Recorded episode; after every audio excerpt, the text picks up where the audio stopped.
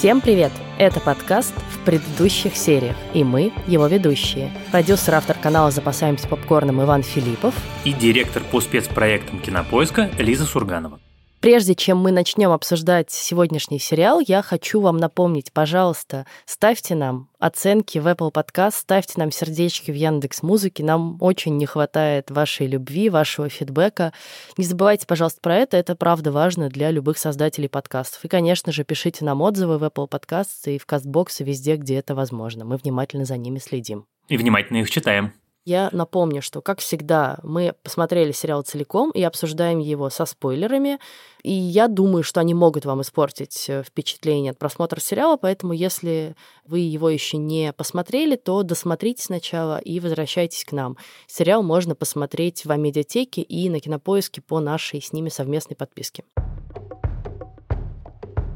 Сегодня мы с Лизой обсудим долгожданное и, в общем, довольно скандальное продолжение, или можно даже сказать перезапуск сериала «Секс в большом городе», который называется «And Just Like That», и который по-русски довольно неудачно перевели и назвали «И просто так». Да, совершенно непонятно, что там такого просто так. На самом деле, and just like that — это типичная фраза Кэрри из э, «Секс в большом городе», поскольку мы помним, что она там общается как бы напрямую со зрителем, иногда даже обращаясь прямо в камеру, и, по сути, все время пишет свою колонку в голове, то этой фразой она часто завершала да, какие-то свои э, наблюдения, размышления о жизни и сексе вокруг.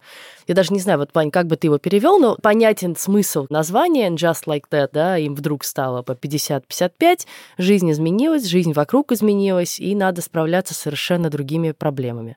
Ты знаешь, я честно признаюсь, что я думал, как бы я сам перевел название сериала, я не нашел ответа, который бы меня устроил на 100%. Но вот я название воспринимал, наверное, наверное, что это момент, когда жизнь разделилась на до и после. Потому что практически все, что говорит Кэрри, когда она использует это выражение, это ситуации, в которых вот было так, а теперь так больше никогда не может быть. Начиная с момента, собственно, финала первой серии, когда умирает мистер Биг, что вот было и стало. И да, я с тобой согласен, что And Just Like That нам теперь уже 50 плюс, и значит жизнь совсем другая. Но мне кажется, что это еще и такое немножко более локальное применительно к истории значение имеет. Вот ты сказал про сериал, что это скандальное продолжение или перезапуск секса в большом городе. У меня есть радикальная мысль, радикальное предложение. Я вот, готовясь к подкасту, пересмотрела несколько серий первого сезона «Секс в большом городе», и поняла следующую вещь, что для меня на самом деле это два разных сериала. Это не продолжение, это не перезапуск, это во всех смыслах на самом деле два разных продукта. Связывают их только одни и те же персонажи. «Секс в большом городе», даже как сериальный продукт, еще раз повторюсь, был вообще иной. Во-первых, это был 20-минутный практически ситком коротенькие серии, зарисовки каких-то ситуаций, каких-то размышлений. Здесь мы видим 50-минутные, а то и часовые серии, и, по сути, это уже ближе, конечно, к такому драмеди, и там больше драмы и мелодрамы, чем смешного, хотя смешное по-прежнему остается. Но мне кажется, что вот этот жесткий, почти циничный юмор секса в большом городе здесь ушел. Это и понятно, с одной стороны, но, конечно, и жалко. Но главное, что здесь вообще нет такого для конца 90-х, да, когда начинался секс в большом городе, революционного отношения к э, зрителю, к киноязыку, где Кэрри вдруг может ни с того ни с сего обратиться к тебе в камеру. Вот мы смотрим сериал «Дрянь», вышедший там несколько лет назад, и нас восхищает этот прием. А вообще-то Кэрри Брэдшоу использовала его вовсю в 98 году еще, да, и совершенно спокойно могла нажать на паузу там в разговоре с Бигом или с подругами и просто тебе что-то сказать в камеру, что она по этому поводу думает. И это, конечно, было очень круто. И там еще такие, знаешь, всякие полудокументальные вставки, где она ходит по городу и опрашивает жителей города, что они думают по этому поводу. Всего этого в сериале And Just Like That нет. Это как бы другая история. Слушай, ты знаешь, я с тобой совершенно согласен, да, это так и есть. И, конечно, то, что ты сейчас так рассказываешь про секс в большом городе, прям сижу и думаю, что надо, конечно, пересмотреть. Надо, Секс надо. в большом городе один из немногих сериалов, который я смотрел не один, а два раза от начала до конца, потому что он мне страшно нравился. Я рассказывал уже, кажется, что я начал его смотреть совершенно случайно, потому что у меня девушка его смотрела, а потом меня, значит, засосало и втянуло. Ну, мне, конечно, очень нравится идея, что его показывали по федеральному телевидению на канале канале НТВ, насколько я помню. Да. Вообще никого не смущали ни откровенность тем, которые там поднимаются, ни э, гомосексуальность некоторых персонажей, да, пусть она, конечно, в таком немножко комическом ключе, о чем они сейчас говорят с некоторым сожалением, но тем не менее это был абсолютный прорыв не только для мирового телевидения, но и для российского, для нас, э, для нас как для отечественных зрителей в первую очередь. Да, я как раз его по телеку и смотрел, я смотрел по НТВ, он выходил после итогового выпуска новостей. В общем, сейчас, конечно, это очень странно. Говорить и странно представлять, но тогда была другая, в общем, гораздо более свободная и, на самом деле, гораздо более стабильная страна. Не суть. Вот, на самом деле, про что ты говоришь, это одна из тем, которые мне по-настоящему интересно было бы обсудить. Мне кажется, что ответ на вопрос, почему эти два сериала так отличаются, в том, что, ну, вот как говорят, что молния два раза не бьет в одно и то же место, нельзя дважды угадать дух эпохи. Автор э, «Секса в большом городе» в конце 90-х умудрился поймать вот это вот ощущение. Э, «Секс в большом городе» – это продукт конца 90-х, начала 2000-х, который невозможен был бы ни до, ни после. Вот в том виде, в котором он выходил, он мог состояться только конкретно в этот год и конкретно вот в этом виде. И второй раз так все-таки не получается. Так же, как условно говоря, там, я не знаю, сериал «Дрянь», который точно так же э, попал в Zeitgeist, угадал вот этот дух эпохи, ощущение от жизни и взгляд на мир, и вот такую удивительную героиню. Ты можешь это сделать всего один раз. Второй раз у тебя не может получиться просто потому, что, ну, как бы, в принципе, талант, искусство и мир устроены иначе. И сейчас у меня было ощущение от сериала And Just Like That, что они пытаются второй раз сделать то же самое и пытаются это сделать механически, просто вот как бы собрав какие-то вещи, которые очевидно тревожат и волнуют современного зрителя. И, на мой взгляд, вот эта часть как раз у сериала не удалась. И эта часть как раз выглядит самой искусственной и надуманной.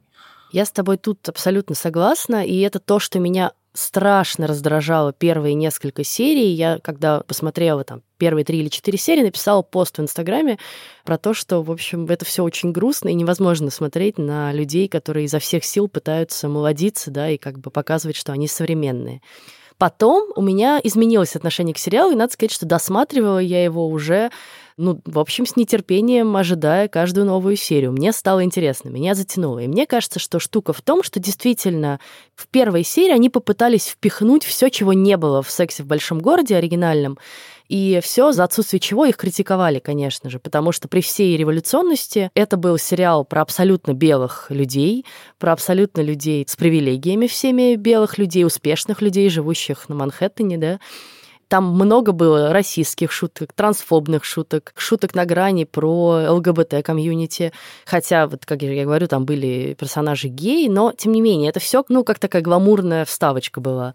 И тут они такие, так, 21 год на дворе, все говорят про небинарность, все говорят про Black Lives Matter, все говорят про политику, это все нам нужно, чтобы у нас появилось в сериале. И поэтому у тебя в первых двух или трех сериях ощущение, что в тебя пытаются запихнуть как бы, знаешь, вот все, что происходит сейчас в Америке, все, что ее волнует, обязательно это все должно коснуться наших героинь, начиная от серьезных вещей, типа расовых вопросов, политических вопросов, до типа подкастов, инстаграм инстаграмов, но ощущение, вот я прочитала очень точную фразу в одной из рецензий, американских при этом рецензий, человек, которому тоже это все бесило, что ощущение, что они такие, знаешь, Рип Ван Винкли, эти героини, они как бы вдруг проснулись в 21 году, и такие, ого, сколько всего вокруг происходит, надо быстро все наверстать.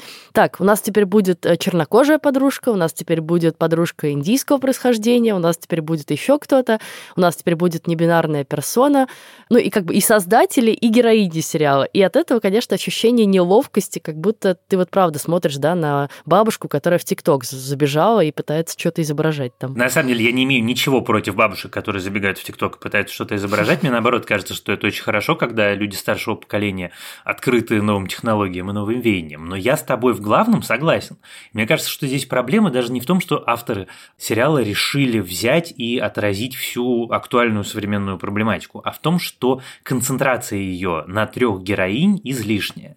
Реши они историю иначе, пусть это будет 20 серий по 20 минут и такая более привычная нам структура из оригинального сериала, и если размазать эту проблематику на большее расстояние, большее количество героев и не концентрировать ее так сильно в самых первых эпизодах, то это, я думаю, воспринималось бы иначе и выглядело бы естественней. Так получилось действительно немножко неестественно, при том, что очень многие из историй, которые начинаются страшно кринжово, потом выруливают в какие-то супер классные финалы, вот эта излишняя концентрация в начале, она ужасно мешает. Она прям вот по-настоящему мешает. Ну, собственно, две истории, которые я могу привести в пример. История с дочкой Шарлотты, которая говорит, что она не хочет, чтобы ее идентифицировали как девочку, а пока не решила, значит, просит называть себя Рок которая начинается ужасно искусственно, не в том смысле, что не бывает так, что девочки вдруг так не говорят. Конечно, бывает, и, конечно, это супер важно. Просто тот факт, что это происходит именно с Шарлоттой, именно в таких объемах сразу же, он как бы немножко тебя выбивает. Я сначала думаю, ну что ж такое, ну опять, ну вот и тут, значит, э, нам нужно обязательно отработать актуальную проблематику. А потом в финале, когда эта девочка произносит фразу, которая прям меня выбила в самом хорошем смысле этого слова, когда она говорит, слушайте, а можно я просто с собой буду? Можно вы не будете на меня вообще никакие ярлыки наклеивать? Я даже как житель Нью-Йорка себя не ощущаю. И это настолько естественная, замечательная мысль, что я, в общем, почесал голову думаю, ну хорошо, ладно, прекрасная сюжетная линия, окей. Просто, может быть, она как-то так э, немножко угловатая и немножко неестественно началась, но закончилась она замечательно. Так же, как и история с романом Миранды, которая меня поначалу раздражала. Я даже, наверное, понимаю, почему она меня раздражала, потому что ее возлюбленная в какой-то момент произносит стендап, который не только не смешной, он как бы полная противоположность смешному. Это не стендап, это проповедь. Это вот человек вышел на Амвон и сказал тебе натуральную проповедь о том, что такое хорошо и что такое плохо. Когда ты уверен, ничего не меняется. А мы все хотим что-то поменять. Некоторым из нас нужно что-нибудь поменять. Так меняйте, давайте, меняйте! Меняйтесь нахрен! Не нравится, кто вы? Выйдите из зоны комфорта и изменитесь! Перемены! Смените адрес, работу, смените свои взгляды, смените гендер, смените рубашку. Там нету ни одного момента, в который тебе смешно. Мы с Машей Кувшиновой в Твиттере переписывались, она очень смешно сказала, что если бы люди, которые писали этот сериал, умели писать смешные стендапы, они писали смешные стендапы и не писали бы этот сериал. Поэтому, наверное, это тоже, в общем, аргумент. И все равно даже эта история в финале выруливает в пространство, в котором я ее принимаю, понимаю и радуюсь за героиню. Думаю, ну ничего себе, нашла, значит, свое семейное счастье. Здорово. Я, когда размышляла над своим даже собственным отношением к сериалу, к тому, что сначала тебя это невероятно выбешивает, да, и вот ощущение абсолютного кринжа и неловкости за всех, а в конце ты как-то примеряешься и думаешь, о, классная на самом деле штука и классная мысль, оно связано с тем, что в конечном счете в основе всех этих линий лежат немножко другие проблемы, не проблемы повестки, да, они как бы принимают форму таких повесточных заявлений, связанных там с подростком, который пытается определиться с своим гендером, своей идентичностью, или романом с небинарной персоной, но в реальности в основе, в истории Шарлотты лежит очень знакомая и простая, на самом деле, проблематика того, что родители пытаются навязать своему ребенку свое представление о жизни во всех смыслах. Это может быть, там, не знаю, занятие, да, это может быть школа, это может быть друзья, с которыми ему надо или не надо общаться. И Шарлотта, да, привыкшая строить вокруг себя идеальную жизнь, расписанную по правилам, в которой вот как бы это здесь лежит, это здесь, в 13 лет должна быть э, бар или бат-митсва, в случае с девочками Батмитсу, и которая не еврейка, да, пытается максимально встроиться в эту среду, для нее это супер важно быть органической, и она пытается как бы своим детям это навязать. В конце ей ребенок говорит, все, мам, отстань, просто отстань со своими этими всеми загонами, занимаемся ими сама. И Шарлотта вдруг это принимает, и реально она как бы говорит, окей, это мои загоны, значит, я пойду и, пройду батмитсву, и стану женщиной, и, наконец, забуду про свои все эти переживания и подростковые комплексы, да. И это очень классный выход из этого. Типа, это твоя проблема, чувак, в твоей голове, вот ты с ней разбирайся, не надо ее на ребенка вешать. Да, я с тобой согласен. И в этом смысле э, и у Шарлотты, и у Миранды, и на самом деле даже у Керри, у них у всех э, очень простые, понятные, человеческие истории. Просто они иногда реализованы более шероховато или менее шероховато. Мне больше всего понравилась Кэрри. Правда, вот я понял, досмотрев сериал до конца, что вот ты говоришь вначале, что это отдельное произведение. С одной стороны, я с тобой согласен, а с другой стороны, Кэрри все таки в ней есть. Это к концу, мне кажется, больше даже раскрывается. Вот такая некоторая наивность, такая какая-то открытость удивительная. Она, с одной стороны, вроде бы абсолютно должна быть сноб, потому что она вся из себя привилегированная, богатая белая женщина, достигшая абсолютных, значит, вершин социального статуса. С другой стороны, она не производит впечатления сноба, она наоборот, она ранимая, такая очень классная и человечная. И смешным образом отчетливее всего это понял в моменте, когда она прилетела в Париж, чтобы развеять прах мистера Бига, и вот она заходит на этот мост, и у нее сумочка в которую она сложила прах мистера Бига в виде Эйфелевой башни, и ты понимаешь, что с одной стороны, господи, ну что это? А с другой стороны, это настолько стопроцентная Керри. Вот ты ее помнишь по всем сезонам секса в большом городе, ну, конечно, у нее будет прах мужа в сумочке в виде Эйфелевой башни. Ну, не может же быть абсолютно иначе. И это так как-то трогательно и здорово, что, в общем, наверное, именно она меня к финалу больше всего примирила с э, этим сериалом. Более того, я, досмотрев до последнего кадра, подумал, что, наверное, я бы... Не знаю про второй сезон, но первую серию второго сезона я, может быть, бы посмотрел. Ну, мне бы, честно, не хотелось, чтобы был второй сезон. Мне кажется, это такой вот в конечном счете получилось хороший заход вот в жизнь героинь в 50, нам дали такую зарисовку, показали, как они пытаются изменить свою жизнь, и меняют свою жизнь, и это круто. Ну, не надо дальше. Это вот будет как бы опять размазывание соплей, мне кажется. Только если Саманту вернут. Не вернут, я так понимаю. Ну, про Саманту хочу отдельно поговорить. Это же такой, конечно, слон в комнате, немножко вот это тоже очень кринжовый момент. Про Кэрри. Я не знаю, э, меня, честно говоря, ее линия раздражала очень сильно от начала и до конца. Во-первых, как бы сцена смерти Бига, но это просто, типа, что это? Мелодрама из 90-х реально, умирающий муж на руках героини, которая даже в скорую не может позвонить, хотя он еще жив. Это такой серьезно, реально, у тебя есть шанс его еще спасти, возможно, но нет, надо посмотреть в глаза, вздохнуть, поплакать. Зато он умер у нее на руках. Слушай, подожди, вспомни, как мы с тобой обсуждали шершней совсем недавно. Мы на это смотрим с как бы комфорта нашего дивана. Мы не в ванной вместе с мистером Бигом. Мы как бы ну, не видим перед да, собой умирающего нет, человека. Нет, ну все равно. Ну как бы мне кажется, что это все-таки неправильно так думать, потому что это самое шоковое из всех возможных ситуаций. Мы не можем резонно предполагать, как мы сами отреагируем и как мы сами поступим. Уж тем более, как это делает героиня. Все-таки это ну, несправедливо бы, к ней. Ну, не знаю, может быть, но там дальше все то же самое, да. То, как она разодевается на любой выход, как бы, будь это завтрак с подругами в кафе, не знаю, покраска стен в шелтере, и как бы тебе все время за нее неловко. На самом деле Кэрри из «Секса в большом городе» была гораздо более естественная. Да, она очень любила э, красивую одежду, туфли за 350 долларов, сумочки и так далее. Но в нормальных ситуациях она нормально выглядела.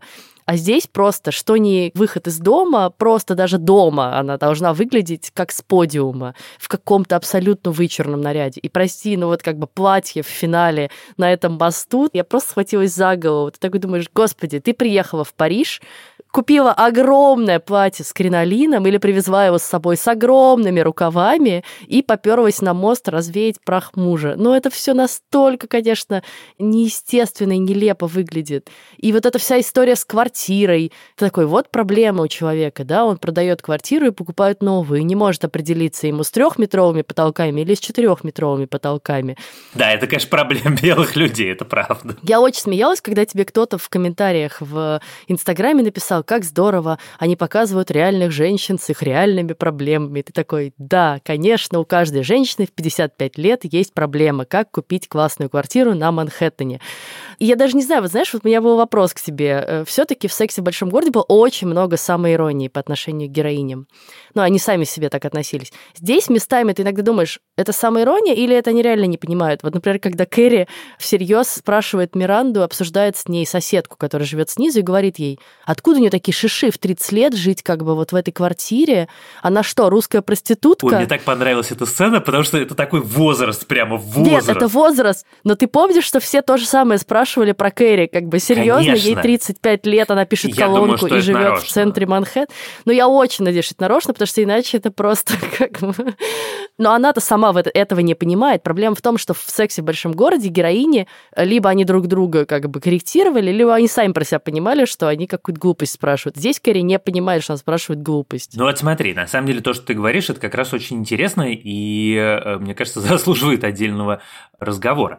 Да, она всюду принаряжается. Да, ей важно выглядеть как на подиуме и дома, и на Парижском мосту, развеивая прах э, безвременно ушедшего мужа. Но мы с тобой практически в каждом обсуждении говорим про арку героя. Вот герой начинается, он такой, заканчивается он такой. Вот мы видим финал ее арки.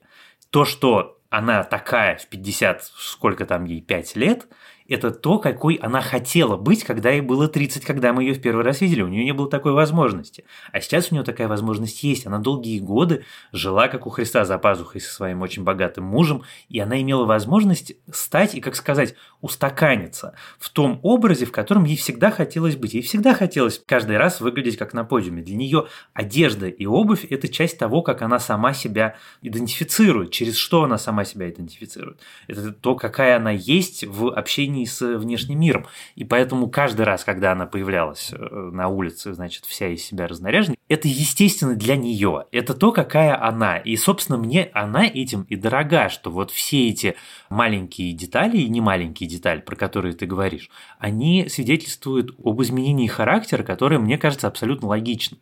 Вот она выбирает себе квартиру, она не может себе выбрать квартиру, потому что на самом деле в этом возрасте очень сложно что-то новое. И ты в какой-то момент начинаешь стремиться к тому, что ты знаешь и понимаешь, и поэтому она возвращается в свою квартиру, потому что она ищет комфорта душевного, а не комфорта физического по факту. Поэтому, с одной стороны, да, это выглядит немножко нелепо, с другой стороны, не знаю, мне кажется, если задуматься, то это как раз то, что делает Кэрри Кэрри, просто вот это финальная его стадия. Вот мы увидели, какая она будет, когда вырастет. Я вот хочу сказать про мою любимую линию. Для меня самая близкая и родная мне линия оказалась линия Миранды. Ну, во-первых, мне Миранда всегда, наверное, нравилась больше всех них. Как самый такой, с одной стороны, приземленно реалистичный человек, с другой стороны, достаточно такой самый ироничный и циничный местами.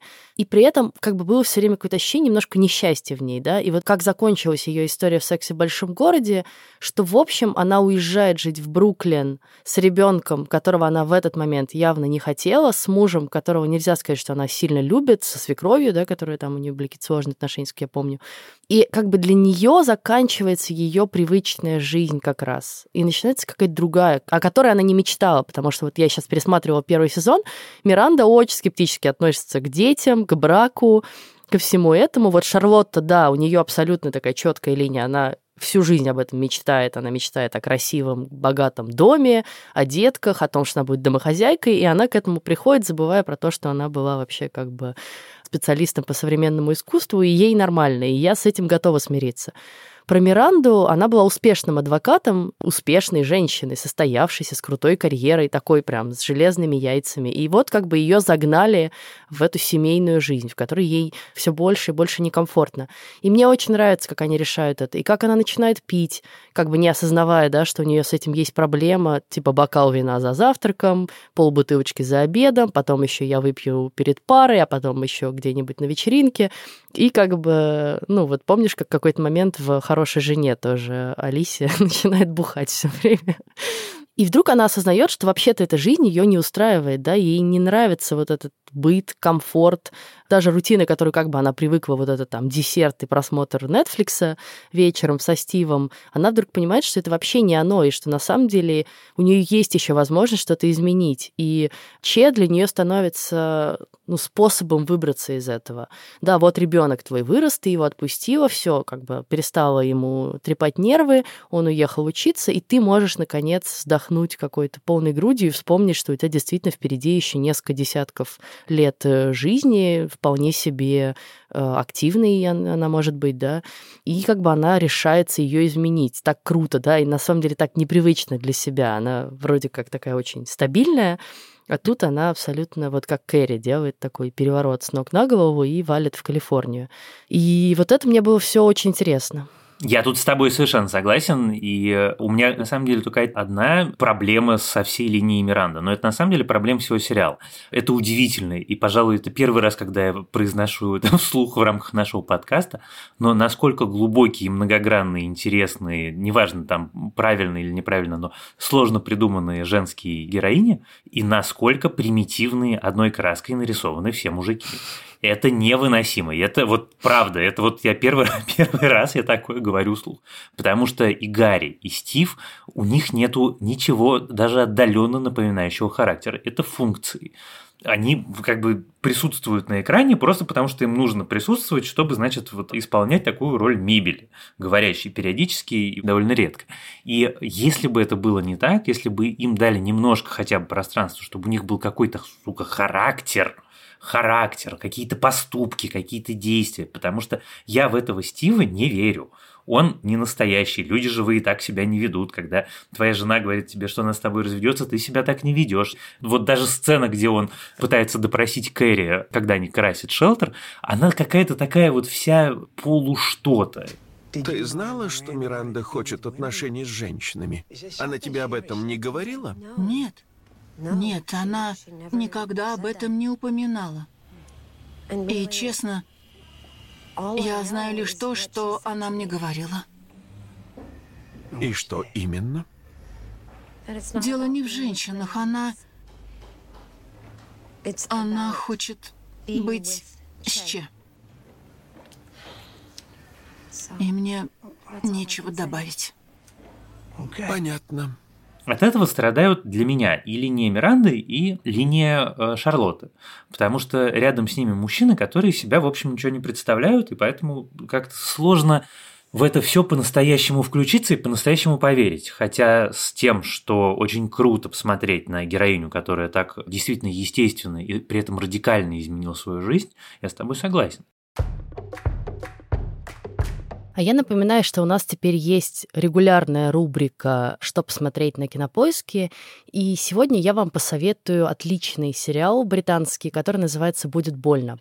Это сериал с Беном Вышел в роли врача родильного отделения, и это такая драмеди, ну, как, наверное, и положено медицинским сериалам, особенно сериалам про родильное отделение — главный герой этого сериала, собственно, которого играет Вышел, это такой молодой и не самый успешный э, доктор, гинеколог, акушер. Он принимает роды, осматривает пациенток. Все это происходит в государственной клинике. Это достаточно похоже, наверное, на то, как мы себе представляем государственные клиники.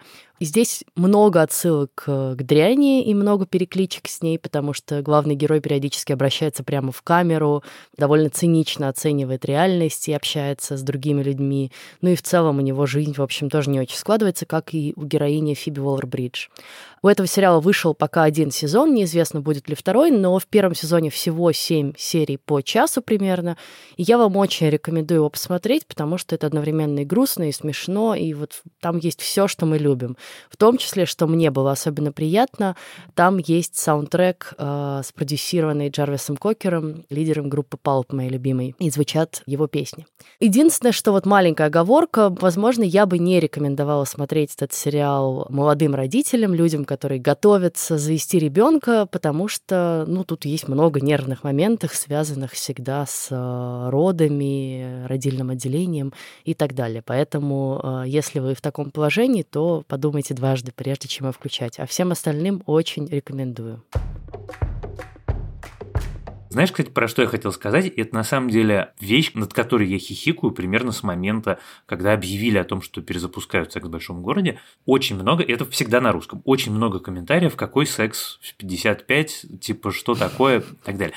Это чисто русская херь. Это вот правда. Я ни одного англоязычного комментария такого не видел, потому что мы привыкли, что, условно говоря, 40 – это уже совсем взрослый, а 50 – это где-то за могильной плитой. Это давно не так. Потому что я смотрю сериал And Just Like That и вспоминаю свою коллегу и, в общем, близкую подругу, которая 70 лет второй раз вышла замуж, и мы, значит, с ней сидели, выпивали, и я говорю, слушай, а что ты собираешься? Зачем тебе? Как он вообще? Расскажи про него поподробнее. Он говорит, ты знаешь, он иногда бывает немножко занудный, зато трахается очень круто. И вот это абсолютно нормальная вещь. В 70 можно вести активную половую, простите меня за такой термин «жизнь». Можно... Интимную. Интим, неважно. Можно заниматься сексом, можно делать все, что угодно. В 50 жизнь точно не заканчивается. Не заканчивается ни в 50, ни в 60, ни в 70. И чем скорее мы, как, простите меня, нация, это осознаем, тем, в общем, лучше нам будет. Совершенно не нужно на этом так концентрироваться. И я очень удивляюсь, что это действительно прям преобладающий комментарий, типа о чем они думают, а почему Миранда не осталась со Стивом, она же уже такая старая, куда она? Ну какая она старая? 55 лет, это, в общем, даже ну, чуть больше половины жизни в лучшем случае. Мне кажется, это, конечно, грустная реакция, показывающая не столько зашоренность э, сознания русского человека, сколько скорее не приспособленность общества вот к тому, чтобы людей после 50 не убирать из этой жизни, да, это же еще общая такая штука про то, что все делается более или менее для 20-30-летних, а дальше там пофигу, сами разберетесь, как там уже и пенсия. Вот, у нас как-то просто, в принципе, жизнь человека за 50 не очень ценится со всех сторон. И, к сожалению, и женщины у нас за 50 чаще всего не выглядят так, как выглядит героини And Just Like That. Будем тоже честны. Окей, может быть, в Москве больше, но в целом, конечно, это совершенно неестественный, скорее, такой вид. При том, что у них есть морщины, при том, что они обсуждают там менопаузу и какие-то другие проблемы возраста, они все равно другие, они все равно как с другой планеты, правда. И с другими проблемами, опять же, ну, начиная от квартиры на Манхэттене, заканчивая, не знаю, какой-то пластикой и так далее. Мне кажется, это все просто очень не близко многим женщинам в России. Конечно, потому что, к сожалению, эти комментарии, они отражают даже не столько склад ума, сколько, к сожалению, ну, как бы реальное положение дел с э, реальной продолжительностью ну, да. жизнью и с тем, что у нас нету культуры ухода за собой, что мы, в отличие от американцев, не ходим к врачам, не занимаемся спортом, там, не следим за тем, что мы едим в таких количествах.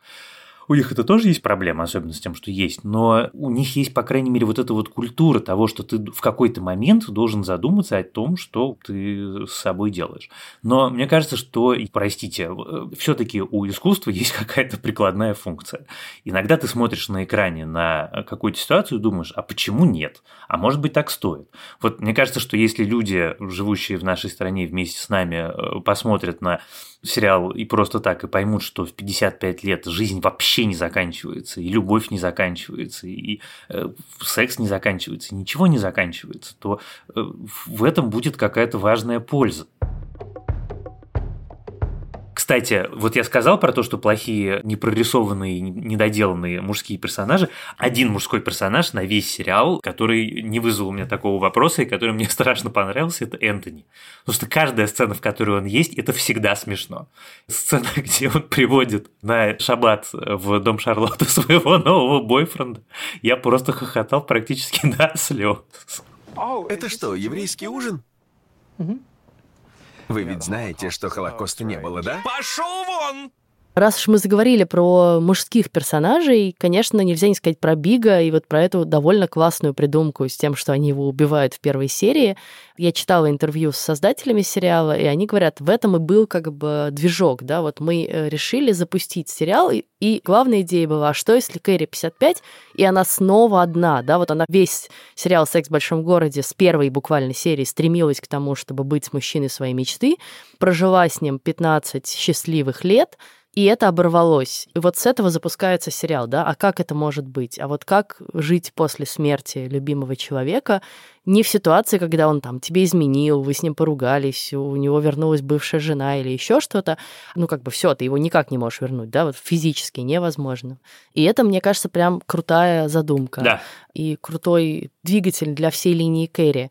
Дальше всплыл скандал с Крисом Нотом, да, с обвинениями его в харасменте.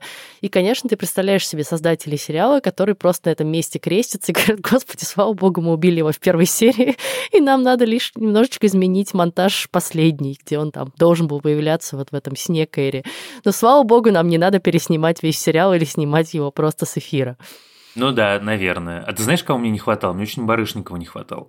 Хотя бы вот каким-то упоминанием, хотя бы, ну вот хоть как-нибудь. Но он такой был интересный. Понятно, что фин... Ну да. финал да нет, у него слушай, был... там столько было классных мужиков у Кэрри. А Джон Бон Джови, это вообще был мой один из моих любимых. Нет, послушай, крашей. серия с Джоном Бон Джови навсегда останется у меня как самая любимая серия секса в большом городе, потому что финал, это вот я до сих пор его помню. Про Саманту давай обсудим. Про Саманту, вот. Я как раз хотел предложить. Ты знаешь, с одной стороны, вот я неоднозначно отношусь к идее того, а лучше было бы с Самантой или хуже было бы с Самантой. Потому что, с одной стороны, если бы была Саманта, точно было бы больше юмора, точно было бы больше самоиронии, точно было бы больше какого-то сарказма здорового, который, мне кажется, сериалу очень бы помог. И точно была бы линия, вот, собственно, ту, которую мы с тобой только что обсудили, про то, что секс не заканчивается в 55 лет. Это с одной стороны. А с другой стороны, я прямо смотрел сериал и думал, а как бы в это все вписалась Саманта? Она бы никак не вписалась. Это было бы совсем другая история. Вот прям совсем другая история. Потому что в каждом узловом моменте у каждой героини, если бы была Саманта, она бы что-то сказала, она бы что-то сделала. Это была бы просто другая история. Поэтому, наверное, ну, не знаю. А ты что думаешь? Слушай, я не размышляла много о том, как бы выглядел сериал с ней, но, э, опять же, вот говоря про первые серии, меня ужасно покоробило то, как они э, обставили ее отсутствие, да. Вот это, мне кажется, пример максимально неудачно придуманной истории. Знаешь, это вот как, опять же, в сериале «Хорошая жена» вдруг убили главного героя, потому что актер больше не хотел сниматься, и они там не договорились со студией, то, ну, такие, ну, ладно, все, тебя убили в зале суда, вали давай отсюда. То вот здесь примерно так же, да, знаешь, типа, пытаются труп запихнуть в шкаф, и там только ноги торчат. Кэрри поругалась с Самантой, потому что Кэрри сказала, что ей больше не нужен э, пиарщик, и Саманта свалила в Лондон и больше не общается ни с кем из них. Что? Мы как бы смотрели сериал про то, как они дружат много лет, и у них ссоры, какие-то разногласия, разночтения, но это не мешает им каждый раз помириться и понять, что все-таки они очень близкие люди. Ты настолько в это не веришь, что Саманта может из-за этого просто вычеркнуть из э, своей жизни трех своих ближайших подруг настолько, что она не подходит к телефону, не поздравляет их с днем рождения и общается только смс-ками, ну, это прям некрасиво, но вот завершение этой линии очень изящное получилось, когда Кэрри все-таки ей пишет, и мы видим, что для Кэрри это очень важный человек. И Саманта говорит, да, давай встретимся. Это, конечно, очень трогательно. Вот опять же, начали кое-как, а закончили за здравие. Ну да, я тут, пожалуй, совсем согласен. И, кстати, между прочим, оказывается, это не до конца всем очевидная вещь, почему Кэрри, находясь в Париже, пишет Саманте, которая в Лондоне, как будто это, в общем, легко, потому что это действительно легко, потому что там сел на поезд, и через пару часов ты, в общем, в центре Лондона. Знаешь, что я еще вспомнил? Я еще вспомнил серию про Саманту из оригинального секса в большом городе, в котором она встречалась с совсем-совсем пожилым богатым чуваком, от которого она в финале сбежала, потому что старичок после секса встал, пошел в ванну, и она при лунном свете увидела его дряхлую задницу, значит, срочно оделась и убежала. Мне кажется, вот это было бы круто отрефлексировать. Вот прошло, соответственно, 15 лет. Вот как бы ты сейчас с этим всем сделала? Конечно, все-таки ее не хватало. Наверное, пожалуй, я на этом свою мысль остановлю, что с одной стороны это была бы совсем другая история, с другой стороны, конечно, история от этого была бы только лучше. Да, мне тоже так кажется. И мне на самом деле не очень понравилось. Ну, как бы, с одной стороны, тоже классная мысль, да, и после 50 можно найти классных друзей новых, да, и завести новые знакомства. С другой стороны, вот опять же, это желание создателей сериала впихнуть каждой из героинь по новой подруге, обязательно не белой подруге, ты прям думаешь, господи, ну серьезно, ну вам настолько вот вы просто пытаетесь э, все сделать аккуратненько, да, что Сима, что это Лиза Тот Вексли, что Найя, что Че, вот как бы, чтобы не придрались только. Но Сима мне очень Но понравилась. При этом Сима прекрасна. Нет, Сима в итоге самая Да. классная. Ну вот Сима и Че, на самом деле, очень прописанные, интересные персонажи. Сима со своими, да, проблемами. Вот это тоже очень классно. Тебе 55 лет, а родители до сих пор спрашивают, ну что там, когда уже замуж выйдешь, да, и тебе надо что-то им придумывать и все время как-то неловко перед ними оправдываться. И даже вот этот момент, который они с Кэрри обсуждают, может ли Кэрри надеть э, сари, да, или это уже будет считаться культурной апроприацией. Я, кстати, максимально за то, чтобы люди носили э, наряды всех возможных стран и национальностей, и совершенно не считаю это каким-то постыдным и ужасным поступком, наоборот, обогащающим культуру. Так же, как и я. А вот эта вот героиня Лиза Тодд Уэксли, ты просто за голову хватаешься. Ну, окей, очень смешная сцена, где Шарлотта пытается найти себе кого-то чернокожего, какого-то подругу или друга, чтобы привести на ужин, чтобы там все не были слишком белые. В это я даже, в общем, могу поверить. Ну и как-то создатели сериала говорят, что почти каждая такая сцена, она из реальной жизни взята. Или сцена, где она путает двух э, чернокожих женщин. Это известный факт, что белые люди на самом деле довольно плохо отличают э, э, разных темнокожих людей. И наоборот, это вот как раз тоже в «Хорошей жене» очень классно обыгрывалось, что когда ты смотришь на пять подозреваемых чернокожих, тебе на самом деле сложно понять, кто из них реально совершил преступление. Но вот эта вот героиня, которая появляется и такая богатая и успешная, и когда она приезжает на лимузине в этот шелтер с каким-то невероятным костюмом, какой-то Индиана Джонс в золоте, да, золотые да. расчесочки и какие-то гребни торчат из всех возможных мест. И такая, сейчас я всех тут угощу обедом. Я вот была как Миранда, я просто схватилась за голову, что это за трэш? Почему так должно быть? Эта героиня вызывала у меня фейспалм и кринж в каждый раз, когда она Вообще появлялась. Вообще ни одного героя, хоть с каким-то другим социальным положением. Вот это меня, конечно, бесило, потому что вы все живете в каком-то фэнтези-мире Upper East Side, где у всех лимузины, богатые дома, богатые мужья, не говоря уже о том, что вообще-то они на самом деле, никто из них уже не работает, хотя им по 50-55 лет. Ну, come on, вот это тоже меня ужасно смущало. Шарлотта, окей, она мечтала не работать. Кэрри, ну, как бы, что делает Кэрри? Пишет какую-то книжку. Про карьера там вообще выпадает. Ну, у нее деньги от мистер Бига осталось. Да, но это и проблема. Это феминистский сериал, героини которого были феминистками, и вдруг они стали жить богатыми мужьями, и все наладилось, и все хорошо. Зачем мне работать, если я могу продать э, пятикомнатную квартиру на Манхэттене? Да, вот тут точнее правда ты не такой, скажешь. Блин. Несмотря на то, что я совсем согласен, мне героиня Сима ужасно понравилась, и она была самая живая и интересная и за ней отдельно было интересно смотреть, в отличие от других героинь. А так глобально, да, к сожалению, тут, в общем, не добавишь. Хорошо, мы с тобой уже почти 50 минут спорим ожесточенно и не спорим, а соглашаемся, но действительно этот сериал вызывает много противоречивых эмоций, и это вообще-то хорошо, когда, да, проект, ты смотришь его и обсуждаешь не просто потому, что, ну, как бы надо, да, ну, типа, окей, давайте посмотрим и что-нибудь скажем. А здесь вот очень много тем, да, и они все тебя как-то за живое задевают. И это классно. Да, не все получилось, мне кажется, у создателей сериала And Just Like That, и мы многие вещи проговорили, и даже не все проговорили, конечно же, но многое получилось, и это очень интересный в итоге проект. Не знаю, мне кажется, вот в результате я выключил последнюю серию с ощущением того, что я рад тому, что я это посмотрел. Я не уверен, что я рад тому, что они все это затеяли. Наверное, мир не был бы ни лучше, ни хуже, если бы этого сериала не было, но я остался доволен просмотром. Хотя, это тоже, пожалуй, нужно сказать, у этого сериала самый кринжовый пилот, который я видел в своей жизни. Правда. Ну, то есть, может быть, я не знаю, сериал Чикатило по степени кринжовости э, рядом, но у меня нет даже других каких-то примеров. А потом, и это, конечно, очень интересно, вдруг финальная сцена, вдруг смерть мистера Бига, и вдруг все радикально меняется. Это тоже на самом деле классно. Ну да, и при этом один из самых удачных финалов. Вот опять же, мне да, кажется, очень да. хорошо завершились все линии. И линия Кэрри, которая простилась с прошлым, при этом возвращает Саманту в свою жизнь. И окей, ну вот это действительно немножко натянуто, но как бы целуется со своим продюсером. да, это отдельно смешно, да, сериал про то, как, типа, мы пытаемся соблюдать все стандарты, и при этом Кэрри начинает спать со своим начальником. Зашибись. Я, кстати, знаешь, что вспомнил? Персонаж Че тоже меня раздражал всю дорогу по совершенно э, не связанной ни с какими политкорректными обстоятельствами причине. Она не один раз за все серии сериала не пошутила смешно. Ну, не знаю, у меня не было такого ощущения. Мне, в общем, было скорее смешно в каких-то местах. И мне она нравилась. Ну, вот у нее какая-то энергетика мне близкая и интересная. И то, как она Миранду так аккуратно осаживает и говорит, слушай, давай ты просто не будешь загоняться и, опять же, вешать на нас ярлыки, бойфренд, гелфренд. Мы просто будем жить, как живем. И очень крутой диалог, когда она ей говорит, ну, я вообще-то за честность, да, если ты замужем, то окей, но иди разберись сначала с этим всем. Если ты хочешь быть со мной, то давай мы как бы начнем нормально, а не вот это вот все.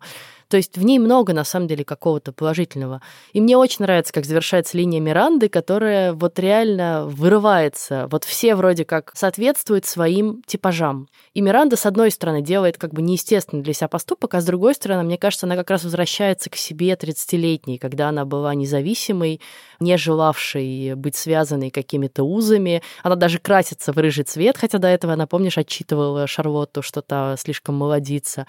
И она как бы отрицает эти условности и вспоминает, что она вообще-то когда-то хотела совершенно другого, и это очень классно. В общем, вот завершение всех линий и Батмитсва Шарлотты, очень трогательная тема.